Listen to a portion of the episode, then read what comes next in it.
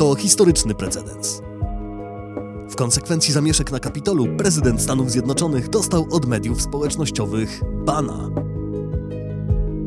6 stycznia zwolennicy Donalda Trumpa przypuścili atak na siedzibę amerykańskiego kongresu. Zginęło 5 osób. All of us here today do not want to see our election victory stolen. We will never give up. We will never concede. It doesn't happen. You don't concede when there's theft involved. We will stop the steal. Wezwany do tego przez prezydenta-elekta Joe Bidena Trump opublikował na Twitterze nagranie, w którym wprawdzie poprosił swoich zwolenników o powrót do domów, ale powtórzył kłamstwa o skradzionych mu wyborach i dodał, że rozumie ból protestujących. Platformy społecznościowe usunęły to nagranie, a Facebook, należący do niego Instagram oraz Twitter zablokowały jego konta na stałe, przynajmniej, jak powiedział Mark Zuckerberg, do inauguracji nowej prezydentury. Czy to ratunek dla demokracji? Czy bezprecedensowe, bo dokonane wobec głowy państwa przez wielkie korporacje naruszenie wolności słowa? Czy gdyby Donald Trump stanął z megafonem na ulicy, wzywał do przemocy, czy przyzwoity człowiek powinien mu zabrać ten megafon? Czy media społecznościowe są winne cenzury, czy tego, że zareagowały tak późno? Mamy de facto kilka firm, które przejęły na siebie rolę publicznego centrum wymiany informacji. Jakie ten ban będzie miał konsekwencje dla życia społecznego, które dziś znamy?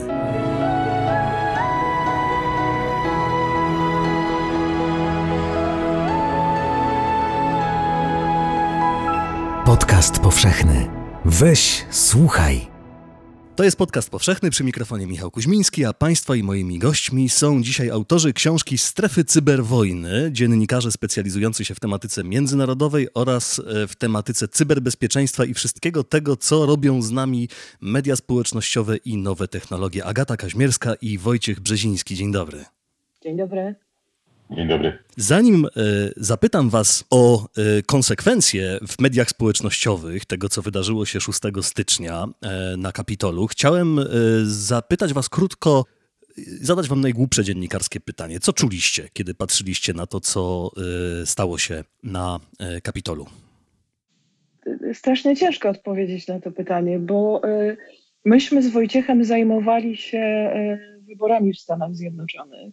Znaczy obsługą dziennikarską tutaj w Polsce, wyborów w Stanach Zjednoczonych, to jeszcze powinno pamiętać. I obserwowaliśmy to, co się dzieje w mediach społecznościowych, to, co się dzieje politycznie, jakie procesy się nakręcają. I zaczęliśmy wtedy dość dużo mówić, zresztą napisaliśmy wtedy tekst do tygodnika, który tego częściowo dotyczył, to znaczy jak polaryzują się Amerykanie, jak wyglądają takie grupy zwolenników teorii spiskowych, to było jeszcze przed wyborami w Stanach. I właściwie to co się wydarzyło na Kapitolu, może nie tego się spodziewaliśmy, natomiast spodziewaliśmy się, że w związku z wyborami, czy w dniu wyborów, czy tuż po wyborach może dojść do aktów przemocy i te aktów przemocy, które nakręcą zwolennicy prezydenta Trumpa, chociaż chyba żadne z nas się nie spodziewało, że zrobi to osobiście prezydent Donald Trump. Tak, no ja powiem, że to w pierwszym momencie było osłupienie, ale w żadnym momencie nie było zaskoczenia, bo chociaż może skala i widowiskowość tego, co się stało, były absolutnie niespotykane, to co się wydarzyło na Kapitolu, było logiczną kontynuacją ciągu trendów, w ciągu procesów, które zachodzą w mediach społecznościowych i w ciągu zdarzeń, które rozgrywały się co najmniej od roku, a najprawdopodobniej od co najmniej kilku lat, więc to był taki wielki finał serialu pod tytułem Coś złego dzieje się w mediach społecznościowych i teraz wszyscy dobrze widzimy, że tylko dlatego, że coś dzieje się w mediach społecznościowych, nie oznacza, że nie może wywrzeć bardzo silnego i bardzo negatywnego wpływu na ten świat realny. Tylko to jest tak, że zginęło 5 osób, co jest oczywiście wielką tragedią. To jest bez dwóch zdań.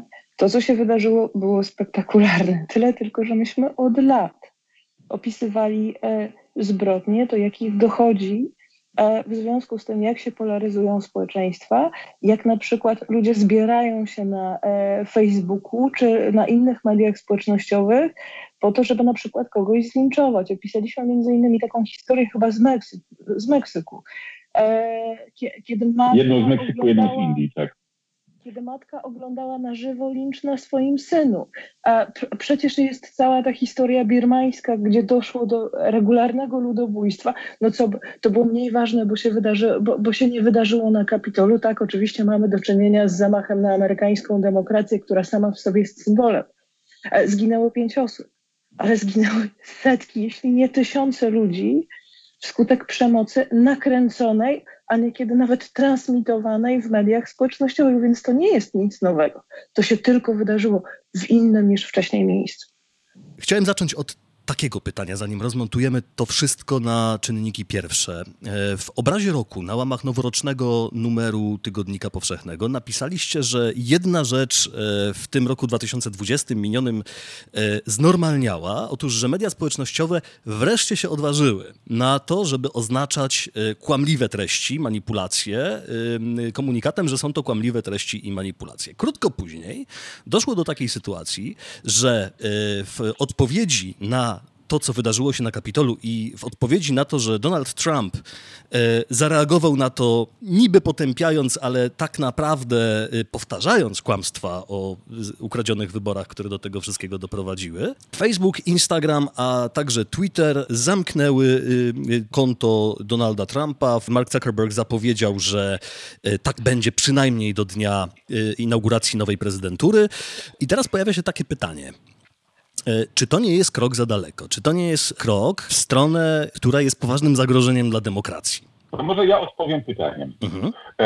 Wieczór wyborczy Donald Trump wyszedł na podium w Białym Domu i bardzo szybko zaczął opowiadać właśnie, że wybory są ukradzione, że on wcale się z tym nie zgadza, że to było jedno wielkie oszustwo. Jak zareagowały tradycyjne media? Są znakomite kompilacje na YouTubie porównujące czasy reakcji poszczególnych sieci telewizyjnych, które jedna po drugiej konsekwentnie wyłączają konferencję prezydenta Stanów Zjednoczonych, coś absolutnie niewyobrażalnego, ze względu na to, że on po prostu kłamie i podżega. I teraz Facebook i Twitter. Ja jestem ostatnią osobą, która będzie płakać nad ciężkim losem miliarderów. No, mają na co zasłużyli. Natomiast Facebook i Twitter przez wiele lat konsekwentnie unikały, za wszelką cenę walczyły pazurami, szponami, żeby nikt przypadkiem ich nie skarżył o to, że są mediami i że mają jakiekolwiek w związku z tym obowiązki. Więc one właśnie po raz pierwszy po 10 latach istnienia w przypadku Facebooka przyznały, że są po prostu mediami. Czym to się różni? Czym różni się uciszenie w tym momencie prezydenta od wyłączenia konferencji prasowej prezydenta Stanów Zjednoczonych, kiedy on kłamie? Moim zdaniem to jest dokładnie ten sam rodzaj decyzji. Jakie to ma konsekwencje? Jaką siłę ma ta decyzja w porównaniu z siłą decyzji zwykłych mediów? No to jest zupełnie inna dyskusja, natomiast wydaje mi się, że mechanizm jest ten sam. Agata? Czy mogę się tylko zgodzić z tym, co powiedział Wojtek, ale to my musimy sobie odpowiedzieć na pytanie, czym tak naprawdę są media społecznościowe, jaką rolę pełnią w naszych społecznościach i w ogóle do czego nam służą media. Donald Trump stworzył sobie taki bypass w postaci Twittera. Rozumiem, że to jest szalenie dotkliwe dla niego. Kiedy pojawił się komunikat o tym, że Twitter zamyka jego konto, ja się zaczęłam zastanawiać, ale dlaczego dopiero teraz? Dlaczego, mimo że ten człowiek regularnie łamał zasady Twittera, te zasady są wypisane jedna po drugiej i można to sobie wyczytać. A to, że my klikamy taki mały przycisk OK, zgadzam się, bez czytania regulaminów, to jest zupełnie inna rzecz. Te media należą do, nie są państwowe. Ich właściciele mogą robić co chcą. Pytanie, dlaczego przekazaliśmy aż tak potężną funkcję mediom społecznościowym, że one mogą odgrywać aż tak dużą rolę. Ale myśmy tego nie przegadali jako społeczeństwo. Tylko łyknęliśmy te media społecznościowe, zresztą z wielkie platformy, wszelkie inne. Z całym dobrodziejstwem, a dopiero teraz zaczynamy sobie układać to jakie one mają pełnić funkcje. Ja na przykład bardzo się cieszę z tego, co robi Unia Europejska. Ja to powtarzam regularnie, że to jest niesamowite, bo właściwie bez echa przeszło to, że Europa jest pierwszym kontynentem na świecie, który uruchomił taki kompleksowy program naprawczy w przestrzeni cyfrowej. Jest coś, co się nazywa Akt o usługach cyfrowych i Akt o rynkach cyfrowych, które zostały przedstawione w grudniu. I oba te dokumenty są oparte na bardzo prostym założeniu. Co jest nielegalne poza siecią, powinno być nielegalne również w sieci. Czy to, co robił Donald Trump, to znaczy podżeganie do nienawiści, jest legalne w naszym świecie realnym? Nie, nie jest. Więc dlaczego miałoby być realne, a w świecie cyfrowym?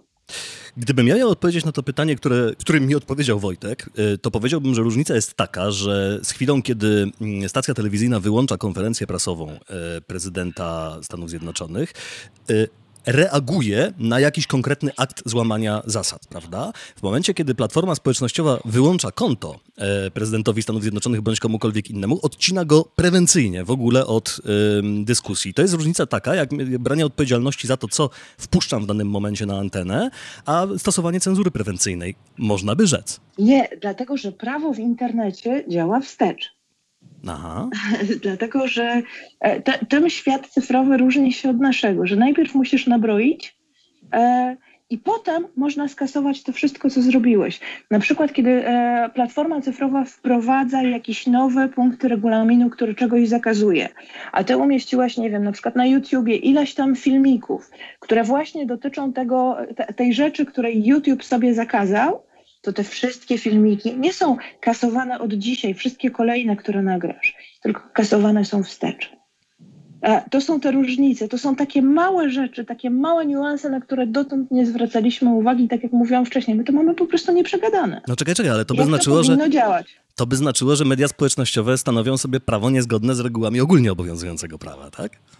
Ale one mają pełne prawo ustanawiać sobie reguły, jakie tylko chcą. To są prywatne firmy, świadczące prywatne usługi. Jeśli w którymś momencie, daj na to Facebook oświadczy, że wszystkie posty mają się zaczynać na literę F, to będzie miał pełne prawo usunąć wszystko, co nie zaczyna się na literę F. Może zastosować dowolnie absurdalne reguły, bo ma do tego pełne, święte prawo, które daje mu wolny rynek i prawo własności. Ale my się na to zgadzamy, wchodząc na nie. My jako obywatele nie jesteśmy ubezwłasnowolnieni. Jako użytkownicy też nie. Możemy po prostu przestać z tych platform korzystać, ale myśmy dobrowolnie w to wleźli. Wleźliśmy jako społeczeństwo, ale ja tutaj wejdę z tobą w dyskusję, Agata. Jesteśmy na etapie, na którym wyjść z nich wcale nie jest tak łatwo. Otóż właśnie. Mamy de facto do czynienia z sytuacją, w której prywatna firma spełnia rolę podobną, nie wiem, do fal radiowych, powiedziałbym. Jest nośnikiem informacji tworzonych przez innych. Fale radiowe nie czerpią z tego korzyści. Facebook czerpie z tego miliardy. To jest różnica. Natomiast jedyne pole gry, jeśli chcesz zaistnieć często w sferze publicznej, to jest właśnie wejść na pole gry przygotowane przez prywatne firmy. I tak jak mówiła Agata, my jako społeczeństwo wdepnęliśmy w to, brutalnie mówiąc, nie zorientowaliśmy się, brnęliśmy w to przez dobrych parę lat głębiej i głębiej i głębiej, a teraz już za bardzo nie wiadomo jak zawrócić, bo jesteśmy po szyję w tych grząskich piaskach. No i co? Wyłączyć Facebooka, rozbić Facebooka. Są głosy, że należy rozbić Facebooka, co pewnie w pewnym stopniu poprawiłoby sytuację, bo w tym momencie Facebook ma w ręku kilka kluczowych narzędzi komunikacyjnych, bo ma i Instagrama, i Whatsappa, i Messengera, i Facebooka, więc kontrolują platformy i są w stanie wykupić dowolne platformy, które byłyby w stanie im zagrozić. Twitter nie jest aż takim hegemonem. Twitter jest, jeśli chodzi o wartość i zasięg, płotką w porównaniu z Googlem i Facebookiem, natomiast jego wpływ na kształtowanie rzeczywistości społecznej i politycznej jest dużo większy niż sugerowałaby jego wycena rynkowa, tak? Mamy de facto kilka firm, Google'a, Facebooka, Twittera, 3 firmy, które przejęły na siebie rolę publicznego centrum wymiany informacji, takiej agory greckiej, tak? Tylko że na agorze nikt nie próbował ci wpychać reklam Anfor odnośnie, słuchając tego, co powiesz. Prawdopodobnie nie było mnie tam, ale mogę sobie wyobrazić. Został stworzony system, w którym rzeczywiście trudno jest uniknąć kontaktu z Facebookiem czy Twitterem, jeśli pełni się jakąkolwiek funkcję publiczną. Stąd też pojawiają się coraz częściej głosy, że nawet te procesy monopolowe wymierzone w te firmy nie są tym ostatecznym rozwiązaniem. No bo dobrze, zamiast 3 firm załóżmy będziemy mieli 5. To jest poprawa tej sytuacji, natomiast nie jest to jakaś drastyczna zmiana. Zmiany mogłoby przynieść na przykład, to jest bardzo brzydkie słowo, upublicznienie w jakiś sposób mediów społecznościowych, po prostu potraktowani nie jako firmy, ale jako usługi publiczne, takie jak prąd, woda, światło, gaz. Po prostu uznanie, że tak już jest, one będą pełniły kluczową rolę w społeczeństwie i my jako społeczeństwo powinniśmy przejąć kontrolę nad tym, w jaki sposób one funkcjonują i jak są prowadzone. Tak? Ale wiesz co, bo to był taki gość, który dawno temu wpadł na świetny pomysł zrobienia takiej stronki w internecie. Potem sobie zdobył na nią trochę pieniędzy, włożył w to masę pracy i to wypaliło. I to jest jego. Oczywiście. A dlaczego chcesz zabierać komuś coś, co do niego należy? Czy to nie byłoby szalenie nieuczciwe wobec nich? To znaczy tych, którzy te platformy założyli? Oczywiście, że tak. Ja nie mówię, że jestem za. Ja mówię tylko, że taka dyskusja się toczy w tym momencie. I no na pewno są pewne argumenty, które by za tym też mówiły, też stawały.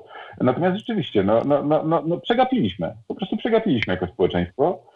I teraz nagle wszyscy musimy się komunikować pod marką Facebooka albo pod marką Twitter, cokolwiek byśmy nie robili. To może ja zaproponuję jakąś perspektywę, bo pytanie jest dość istotne. Czy to jest tak rzeczywiście, że Facebook czy Twitter są czymś takim jak prąd, woda, światło czy gaz, czy czymś takim jak CNN, Fox News, czy dajmy na to Tygodnik Powszechny, prawda? Czyli czy są medium takim w sensie ścisłym, tak jak nie wiem, jak fale radiowe są medium, czy są medium w takim jako pewna organizacja, która pełni w społeczeństwie obywatelskim jakąś rolę, prawda? I teraz, jeżeli jesteś tym drugim, to nie wolno ci wszystkiego, dlatego, że twoje działania mają bardzo istotny wpływ na to, jak działa społeczeństwo, prawda? Jeżeli jestem dziennikarzem, w starym prawda, znaczeniu tego słowa, no to obowiązuje mnie kodeks, etyka dziennikarska, ale przede wszystkim obowiązuje mnie prawo prasowe, prawda? Państwo nakłada na mnie jakieś szczególne zobowiązania, które następnie powodują, że ja się staję odpowiedzialny za to, co robię. Z chwilą, kiedy jestem dostawcą prądu, to jak ten prąd kogoś kopnie, to ja za to nie odpowiadam. Nie? Teraz, czy to nie jest tak? Czy może proces antymonopolowy to jest jedna rzecz, ale próby regulacji platform społecznościowych, tak jak uregulowane są media, to może to jest jakieś rozwiązanie. Ta dyskusja, to ona się toczy dokładnie od 1991 roku, czyli zanim powstał Facebook i Twitter, zaczęło się od procesu, który został wytoczony wówczas jednym z największych dostawców internetu. I to chodziło o to, że jakaś firma pozwała tę platformę i chodziło o jeden z artykułów. I wówczas sąd przychylił się do opinii, że jeżeli tam nie było weryfikowanych treści, pod względem zgodności z faktami, to ta platforma jest czysta. Tyle tylko, że mniej więcej 2 lata później założono bardzo podobną sprawę i ta sprawa, wówczas sędzia, dzieje się sprawa w Stanach Zjednoczonych, sędzia wydał wyrok wprost przeciwny. I tak powstała sekcja 230, która mówi o tym, że żaden dostawca ani użytkownik interaktywnej usługi komputerowej nie może być traktowany jako wydawca lub autor jakichkolwiek informacji dostarczonych przez użytkownika usługi. Jak nie trudno się domyślić, platformy mediów społecznościowych korzystają z tego pełnymi garściami. Znaczy rozwiązaniem jest stworzenie po prostu prawa. Ja tylko dodam, że wtedy w przypadku tych procesów, o których mówię, ja przepraszam, nie pamiętam, o które firmy chodzi, zresztą te firmy z wczesnych lat internetu już dawno gdzieś przeszły do historii, ktoś być może ma jakieś stare dyskietki 3,5 cala z ich logo, ale to pewnie są ostatnie pamiątki, jakie po nich zostały. Natomiast pamiętam, że była jedna różnica między tymi 2 firmami, które opisałaś, czyli tą, której uszło na sucho i tą, która dostała karę za zawartości publikowane przez użytkowników. I ta różnica to jest cały wielki paradoks, z którym mamy do czynienia. Pierwsza firma, ta, której uszło na sucho, nie robiła nic z treściami, które były zamieszczone na jej forach, bez względu na to, jak kryminalne czy podłe rzeczy to tak. Były. A drugie wiemy, to było forum moderowane. Tak. I za to, że moderowali, dostali karę, bo wcześniej, skoro moderują, to są wydawcą. Jeśli nie moderują, są tylko, nie wiem, siecią telefoniczną. To oznacza, że ktoś to chciał zrobić dobrze. Ktoś to chciał opanować zalew żółci w internecie, dostał po łapach. Ktoś to powiedział, ja nie mam z tym nic wspólnego, okej, jesteś wolny.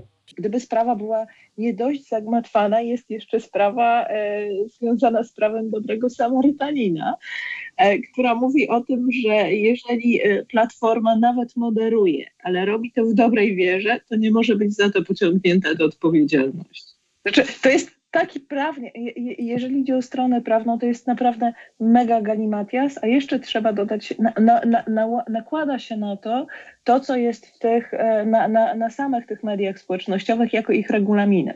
I to jest kolejny punkt. Bo otóż, gdy sobie próbowałem odpowiedzieć na to pytanie, co mi tak naprawdę wadzi w tym zamknięciu konta Donalda Trumpa, to moją takim podstawową odpowiedzią jest to, że tam następuje bardzo duży deficyt demokratyczności tej decyzji, prawda? Czyli mamy sytuację, która bardzo dotyczy całego procesu demokratycznego i naszego życia w społeczeństwie demokratycznym, a tymczasem podejmuje ją struktura, która jest kompletnie niewybieralna, prawda, na zasadach, które są zupełnie nietransparentne, no bo gdzieś ostatecznie słyszymy, że jest to naruszenie regulaminu, prawda, z którego punktu regulaminu i tak dalej już nie usłyszymy.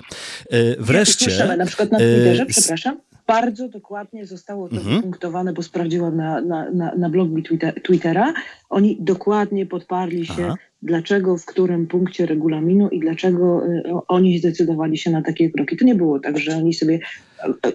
Okej, można powiedzieć, że wybrali sobie jak wisienki z regulaminu to, co im pasowało. Okej. Natomiast rzeczywiście w regulaminie znajdują się zapisy mówiące o tym, że pewnych rzeczy robić nie wolno. Donald Trump je zrobił. Dobra, zwracam honor. Natomiast 99,9% użytkowników, dajmy na to Facebooka, kiedy zgłasza jakieś treści do moderacji, usłyszy w odpowiedzi, że twoje zgłoszenie nie zostało wzięte pod uwagę, gdyż dane treści nie naruszają standardów społeczności, prawda? Albo naruszają standardy społeczności. Natomiast to jest dość ogólne wyjaśnienie.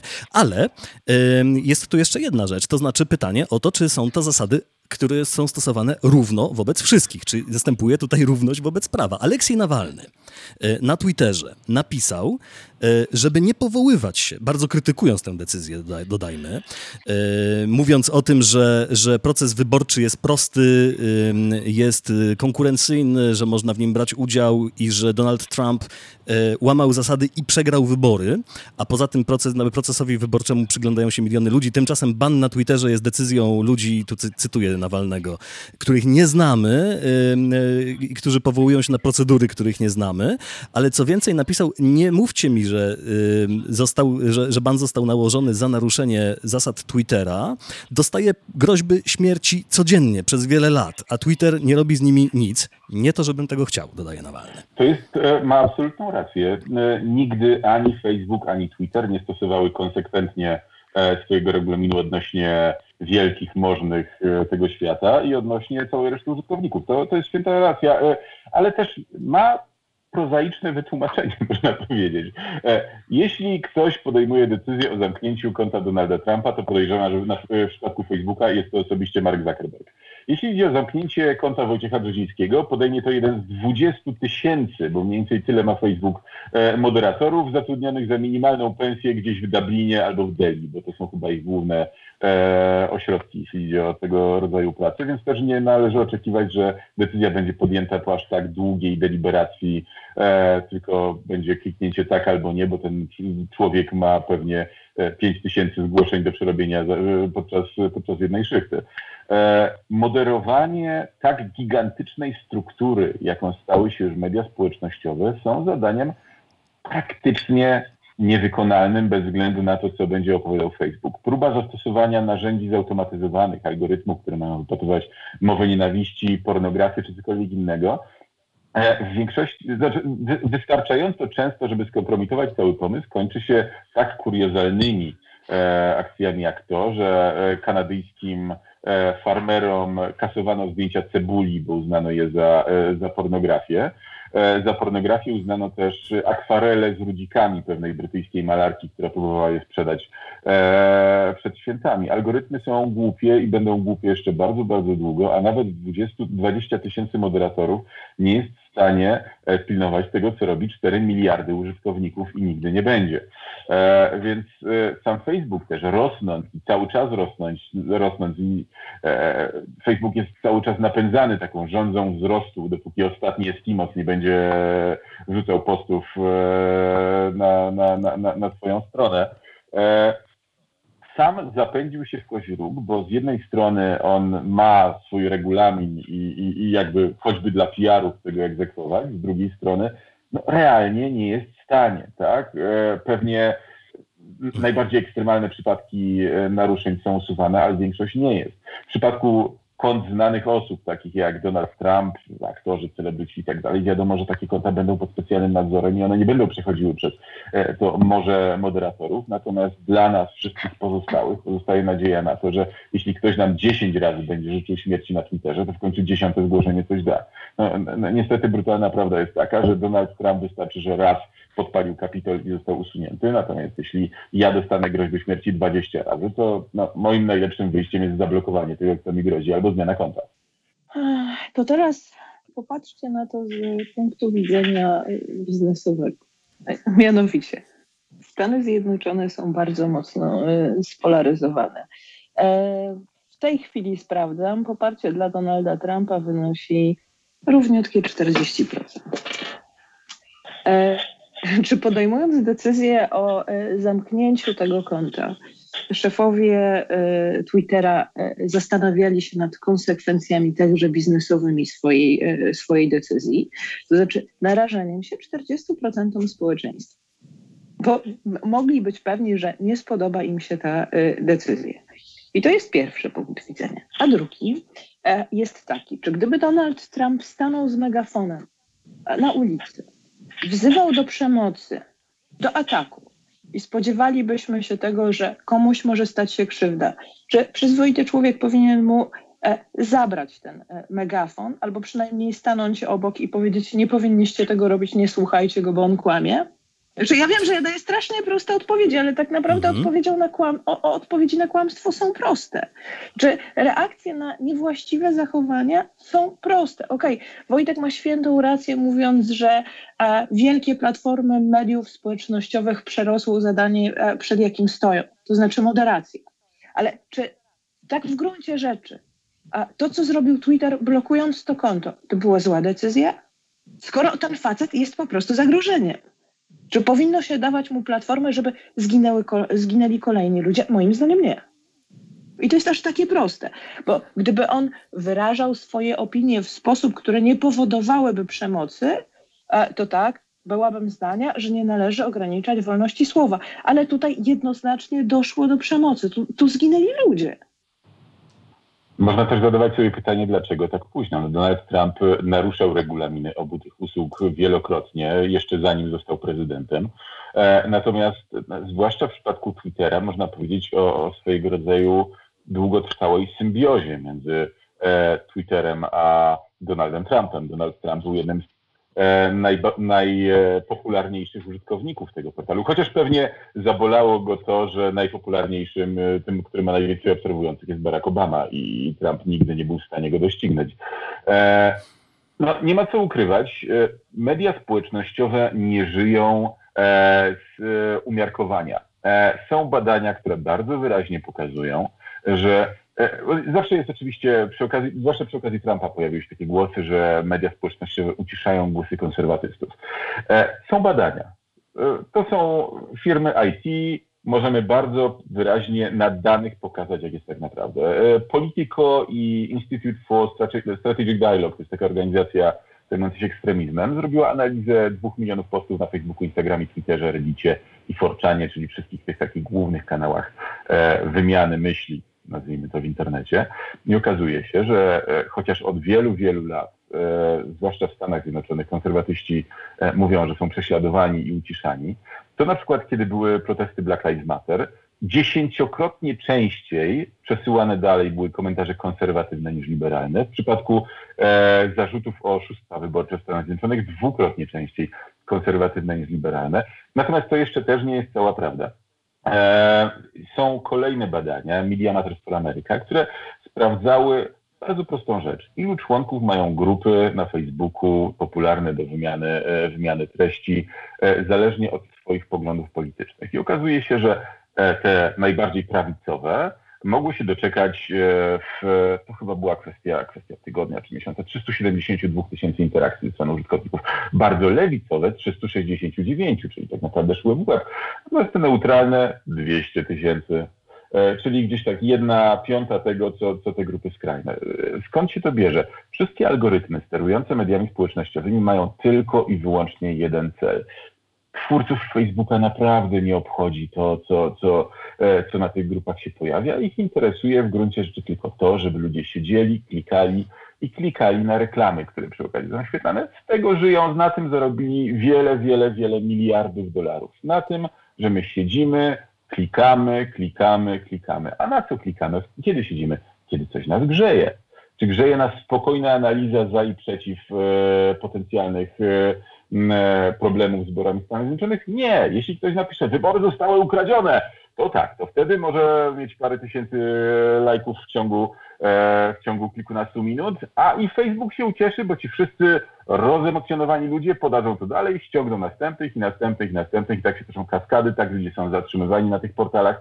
Te portale nie miały nigdy żadnego interesu w tym, żeby zachęcać do umiarkowania, do rozsądku, do namysłu. To nie jest ich gra, to nie jest ich biznes, one żyją tylko i wyłącznie z tego, żeby przykuwać uwagę, a rozsądek nie przykuwa uwagi. To, że ruchy antyszczepionkowe są tak koszmarnie rozpowszechnione dokładnie wszędzie na świecie, to jest właśnie zasługa mediów społecznościowych, statystyki, które przytaczał Wojciech. One jeszcze bardziej dają do myślenia w przypadku zwolenników i przeciwników szczepionek. I tak naprawdę antyszczepionkowcy absolutnie mają szansę w ciągu najbliższych kilku czy kilkunastu lat, nie pamiętam w tej chwili, parę tygodni temu czytałam badania, absolutnie zdominować poglądy w internecie.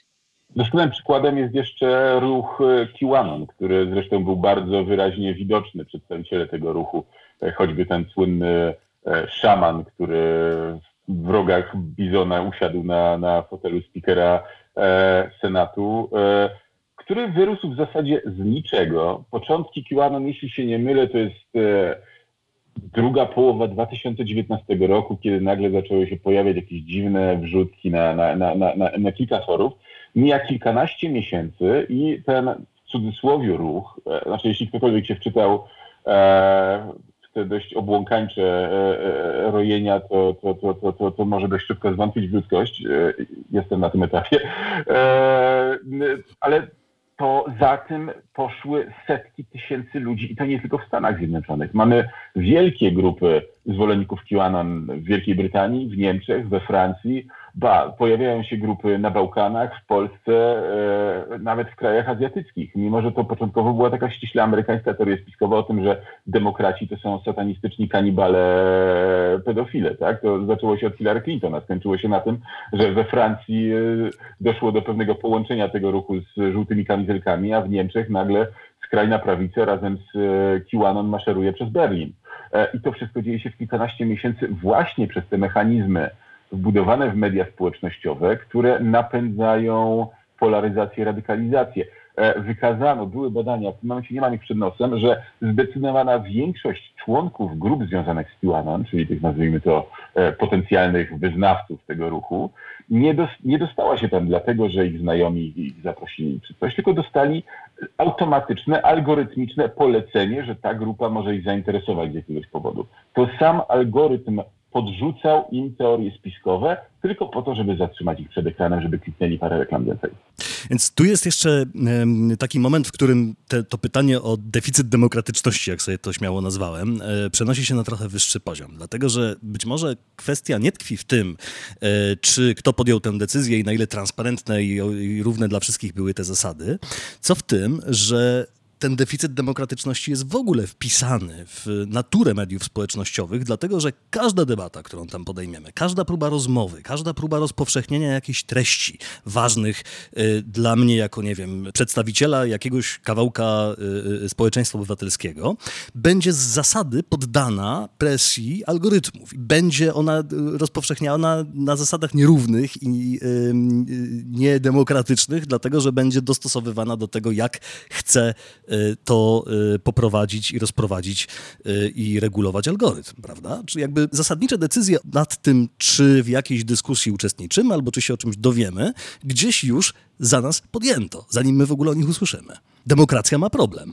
Szczególnie, że zanim przemyślimy to coś, czym zaczęliśmy się interesować, algorytm skojarzy nas z osobami, które zainteresowały się tym samym. I w ten sposób, zanim dobrze przemyśleliśmy, skonsultowaliśmy albo skonfrontowaliśmy z opinią na przykład kogoś, kto jest ekspertem, to zostaje nam podsunięty kontakt do kogoś, kto się interesuje tym samym. I być może kogoś, kto jest równie niekompetentny w danym temacie jak my. I nagle tacy ludzie mają niebywałą możliwość grupowania się, utwierdzania w swoich przekonaniach, no i lądujemy właśnie w takich mega teoriach spiskowych. Kiedy nagle okazuje się, że jakaś niebywała część społeczeństwa wierzy w niebywałe bzdury, bo ktoś tak napisał w internecie. Moim zdaniem tu jest największe zagrożenie dla demokracji. W tym, że nie ma tego kogoś, tak jak było w przypadku telewizji i wystąpienia Donalda Trumpa w noc wyborczą, kto powie nie, my tego nie nadajemy, bo to jest bzdura. Teraz to się pojawiło, kiedy Twitter wyłączył i Facebook wyłączyły konto Donalda Trumpa. Ale i wracamy do początku naszej rozmowy, czyli przegadania, jaką rolę tak naprawdę my chcemy, żeby media społecznościowe pełniły w naszym życiu. I tutaj każda rola się wiąże z pewnymi zagrożeniami, tak? Ja znowu mówię, ja nie płaczę nad losem miliarderów, mają to chcieli. Natomiast tak naprawdę, no pewnie trzeba wypośrodkować jakoś dwie możliwości, z których każda ma gigantyczne wady, tak? Z jednej strony traktujemy media społecznościowe tylko i wyłącznie jako fale radiowe, neutralne. Oczywiście to wymagałoby tego, żeby one rzeczywiście były neutralne, żeby nie było tak, że algorytmy podrzucają nam pewne rzeczy, inne przed nami ukrywają.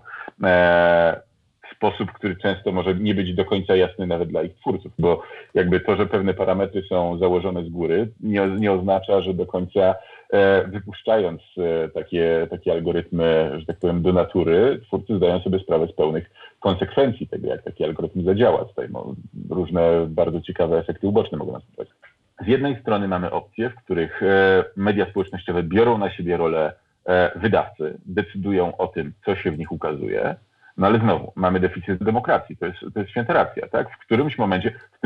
Możemy w którymś momencie się cieszyć, że zniknęło zagrożenie, ale kilka kroków dalej może się okazać, że decyzje o tym, co idzie, a co nie idzie, stają się coraz bardziej niejasne i coraz dziwniejsze. Tutaj gdzieś na skrajnym końcu tego wszystkiego jest wręcz model chiński, kiedy decyzje są jakby ostateczne, co się pojawia w internecie, a co nie. Tak jak mówię, to jest absolutny ekstrem. Tak? Z drugiej strony mamy całkowitą wolną amerykankę, kiedy w internecie wolno wszystko i nikt nie ponosi odpowiedzialności.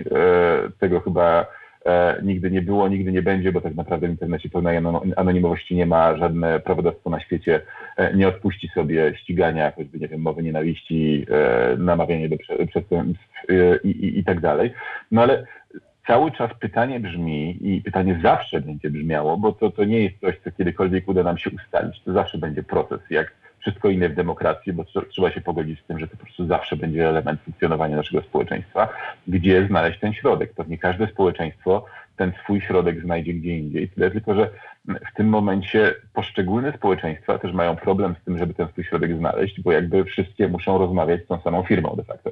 I owszem, rzeczywiście Unia Europejska i kilka krajów europejskich de facto były tymi siłami, które wymusiły na Facebooku usuwanie pewnych treści pod rygorem tego, że po prostu zostanie zbanowany choćby w Niemczech, jeśli nie będzie usuwał treści nazistowskich, które jak wiadomo w Niemczech są bardzo ściśle pilnowane. Więc takie naciski mogą być skuteczne także ze strony indywidualnych krajów, natomiast byłoby pewnie lepiej, żeby ustalić jakieś ogólne zasady, nie wiem, na poziomie Unii Europejskiej, która już to zaczyna robić i robi to pewnie najlepiej ze wszystkich na poziomie krajów, nie jest jeszcze krajem, ale ze wszystkich ciał decyzyjnych na świecie. Nie wiem, może kiedyś czeka nas traktat o mediach społecznościowych ogólnoświatowych, który będzie regulował to, co wolno, a czego nie wolno. To teraz może się wydawać czymś, przy czym się uśmiechamy, no ale czemu nie? To jest ekstremalnie istotna część naszego świata, coraz bardziej istotna. A wypadki choćby z Birmy, kiedy de facto Facebook przez swoje zaniedbania i lenistwo dopuścił do tego, że platforma została wykorzystana do napędzania ludobójstwa, pokazują, że to jest coś, czym prędzej czy później pewnie organizacje międzynarodowe, z ONZ-em włącznie, będą musiały się zająć, bo mówimy o potężnej sile kształtującej wydarzenia na całym świecie. Sile, która nie jest w żadnym stopniu mniejsza od organizacji politycznych, nowych technik, nowych technologii pojawiających się w wojsku czy telekomunikacji, a to wszystko jest regulowane na poziomie międzynarodowym, tak? Więc czemu nie to? Nie wiem, dlaczego zupełnie odruchowo pomyślałem, kiedy powiedziałeś o traktacie, traktat o zakazie proliferacji mediów społecznościowych. No to już jest za późno, już wszyscy to mają.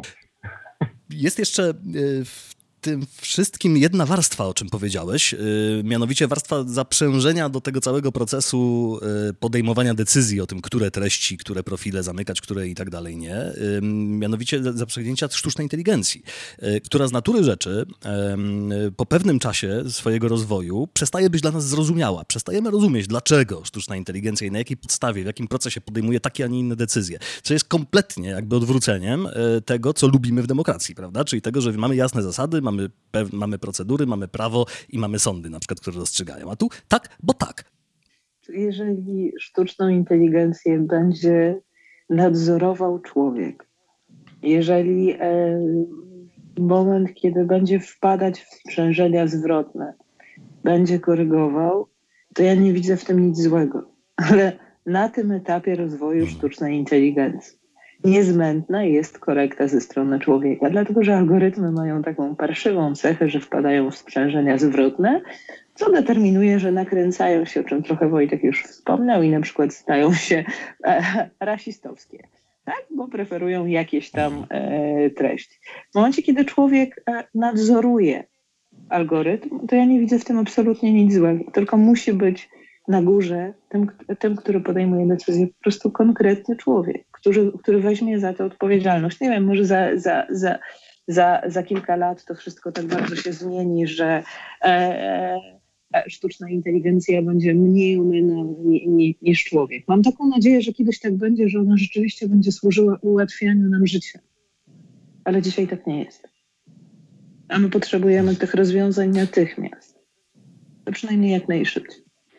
Ja bym tutaj wszedł, znaczy nie w dyskusję, tylko bym troszkę inaczej nacisk położył na to twoje ostatnie zdanie. Ona ułatwia życie, przynajmniej pozornie. Na pierwszy rzut ona nam właśnie za bardzo ułatwia życie i nasze naturalne lenistwo sprawia, że my pewne rzeczy spokojnie oddajemy w ręce komputera, mimo że doskonale powinniśmy zdawać sobie sprawę z tego, jak jest niedoskonały i że jest tylko głupim narzędziem. No, umówmy się, to mówimy, hasło sztuczna inteligencja jest o tyle mylące, że komputery nie są na razie inteligentniejsze od młotka.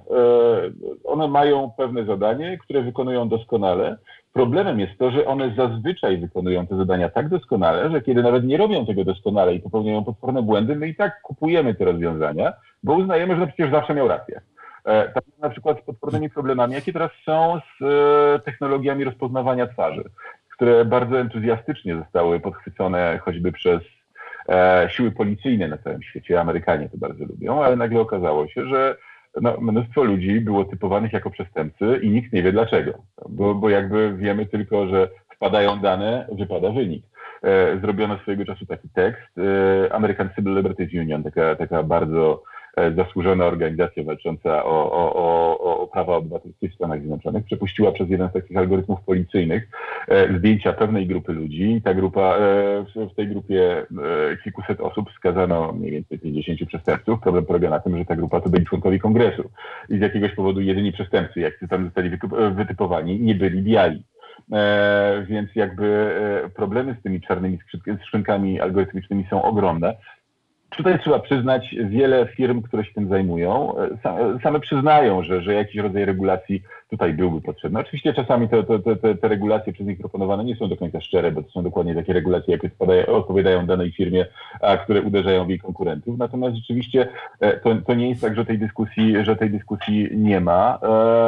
Ba, powstają całe organizacje, których zadaniem jest projektowanie etycznej sztucznej inteligencji, która byłaby otwarta, w której bebechy każdy mógłby zajrzeć, żeby zobaczyć, w jaki sposób ona działa i czym ona się kieruje, czego w tym momencie rzeczywiście nie mamy w przypadku wszelkich algorytmów zarządzających Googlem, Facebookiem czy Twitterem, bo dla nich te algorytmy sterujące są najściślej strzeżoną tajemnicą handlową, bo to jest to dokładnie to, na czym oni zarobili miliardy i nie mają zamiaru nikomu pokazać, w jaki sposób oni pokazują mnie, że akurat dzisiaj spodobałby mi się ten sweterek, albo tamten zdalnie sterowany model. Albo ten i ten kandydat na prezydenta. Dokładnie tak. Z perspektywy algorytmów nie ma absolutnie żadnej różnicy i to właśnie jest przerażające. To, co powiedziała Agata o tym, że o tym czuwaniu człowieka nad maszyną, tak to boleśnie uproszczę, no brzmi trochę jak odpowiedź na starożytne pytanie, kto pilnuje strażników. Pytanie brzmi tak naprawdę, jak to przełożyć na poziom całych społeczeństw. Jak mówimy tutaj o tym, że czegoś nie przedyskutowaliśmy, że to są ciągle pytania otwarte. Tylko jak wyobrazić sobie w ogóle początek takiej rozmowy w sytuacji zwłaszcza, kiedy my społeczeństwo, siedzimy sobie pozamykani w tych swoich banieczkach i nie mamy w ogóle styczności. Nasze wizje świata są, czy definicje problemów są kompletnie różne. Jak w ogóle można by było zacząć rozmowę na ten temat? Może ta Unia Europejska ze swoimi rozwiązaniami jest jakimś rodzajem podpowiedzi? Właśnie wydaje mi się, że jest absolutnym pionierem. Bo teraz te 2 grudniowe propozycje, które wydają się naprawdę bardzo, bardzo trafne, choćby ze względu na to bardzo proste założenie. Wcześniej Unia Europejska, my sobie na przykład w Europie kompletnie nie zdajemy sprawy, jak bardzo my nie jesteśmy, jak bardzo nasza prywatność jest chroniona. Wy obaj przed chwilą mówiliście o tym, że algorytm skojarzy to czy tamto, ale w porównaniu z tym, co się dzieje w Stanach Zjednoczonych, gdzie można agregować dane pochodzące z zupełnie różnych miejsc, co Unia Europejska wyklucza, uniemożliwia dzięki przepisom, które narzuciła.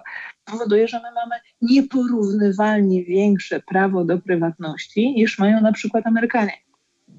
Czy nasze dane są dużo bardziej strzeżone, dużo bardziej pilnowane, więc jeżeli pytasz, gdzie zacząć, to znaczy zacząć trochę też słuchać tego, co robi Unia, bo to nie są spektakularne działania, to znaczy takie, które przebijają się na czołówki gazet, natomiast to są szalenie ważne rzeczy, które rzeczywiście będą skutkować, czy już skutkują, tym, jak my funkcjonujemy w sieci.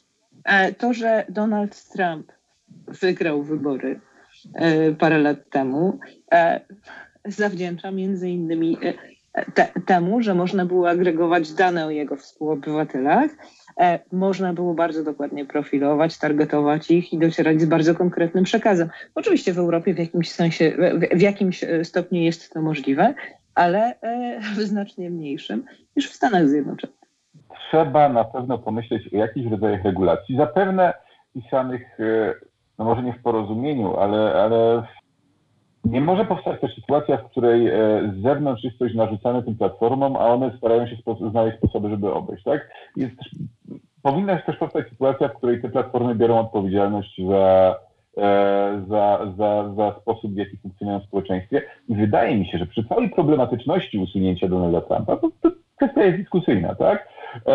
Jest to przykład na to, że jednak po wielkich oporach i wielkich wewnętrznych walkach w jakiś jednak sposób one godzą się z tym, że ponoszą odpowiedzialność za wydarzenia w realnym świecie, że nie są neutralnymi platformami, co utrzymywały przez wiele lat. Także to w tym sensie możemy dyskutować, czy usunięcie Trumpa czy było dobrym krokiem, czy nie, czy jest naruszenie wolności słowa, czy nie, ale na pewno świadczy o tym, że te platformy czy to z poczucia odpowiedzialności, czy to ze strachu przed konsekwencjami, biorą na siebie odpowiedzialność za to, do czego są wykorzystywane. To jest ekstremalnie ważny krok, być może pierwszy raz zrobiony na taką skalę i to od razu przez wszystkie główne platformy, co też jest ważne, bo zwykle tutaj ten rozstrzał między tym, co robił Twitter, a co robił Facebook, potrafił trwać wiele miesięcy.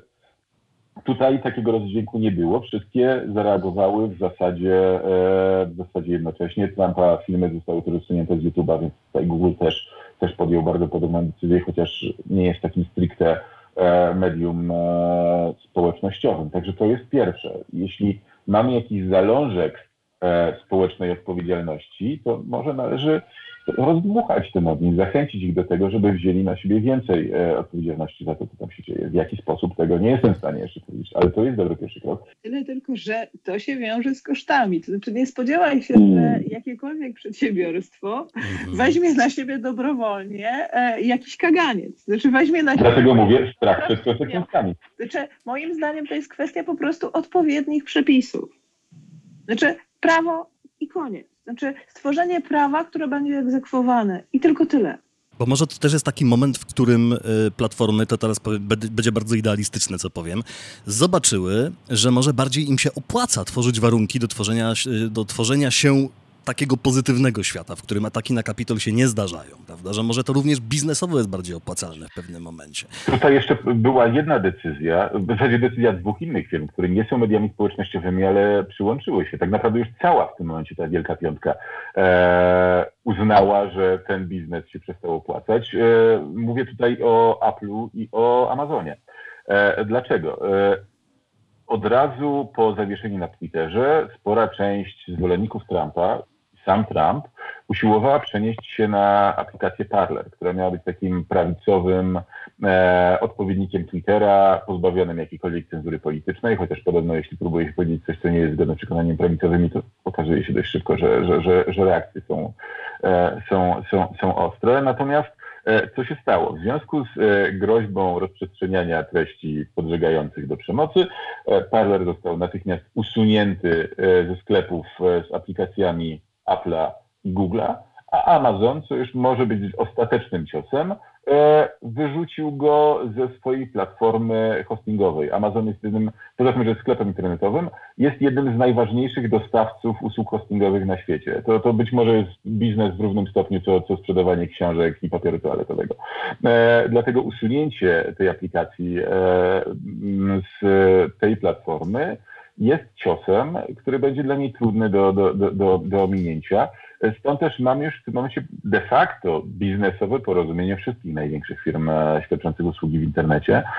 Pytanie, jaki będzie ostateczny skutek takich działań. Tak?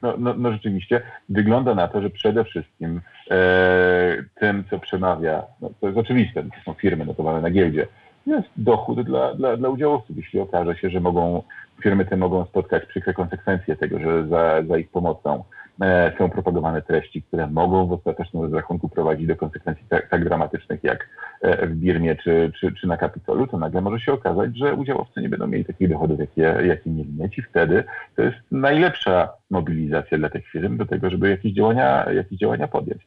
Pytanie też, w jaki sposób pilnować, żeby te podjęte działania same w sobie były w interesie społecznym, ale to, tak jak mówiła Agata, jest chyba jedynym sposobem na to, żeby to zrobić skutecznie, jest to, żeby po prostu je w jakiś sposób sformalizować. Czego oczekujemy po mediach społecznościowych i jak zdaniem społeczeństwa one powinny funkcjonować. Ostatecznie to powinna być decyzja społeczeństwa, do której najlepiej społeczności międzynarodowej, do której one po prostu chcąc nie chcąc będą musiały się dostosować. To jest chyba pytanie, z którym zostaniemy. My, społeczeństwo, znowu już na najbliższy czas, ale to jest chyba ten moment, którego już naprawdę nie możemy przegapić. Tak jak przegapiliśmy, jak mówił Wojtek na początku, pojawienie się i ważkość social mediów w naszym życiu. Tak, no niestety problem jest taki, że technologia zawsze będzie szybsza od demokracji. Pozostaje liczyć na to, że demokracja jest skuteczniejsza od technologii. Bardzo, bardzo serdecznie Wam dziękuję za dyskusję, za nasze dzisiejsze zdalne wprawdzie, ale miejmy nadzieję już niedługo to się zmieni spotkanie. Państwa i moimi gośćmi Podcastu Powszechnego byli dziennikarze, stali współpracownicy Tygodnika Powszechnego. Agata Kaźmierska, dziękuję Ci bardzo. Dziękuję. I Wojciech Brzeziński, bardzo Ci dziękuję. Dziękuję bardzo. Link do wrześniowego tekstu Agaty Kaźmierskiej i Wojciecha Brzezińskiego pod tytułem Pandemia bredni znajdą Państwo na stronie tygodnikpowszechny.pl/podcast. A już niebawem na łamach Tygodnika opowiemy o tym, dlaczego efekty działania social mediów, które właśnie oglądamy, to dopiero początek. I kto już dziś niepostrzeżenie zmienia nie tylko zasady naszej demokracji, ale też kulturę i wartości. Do usłyszenia. Mówi Państwu Michał Kuźmiński.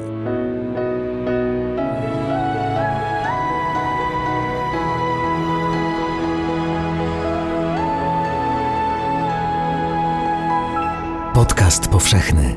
Weź, słuchaj.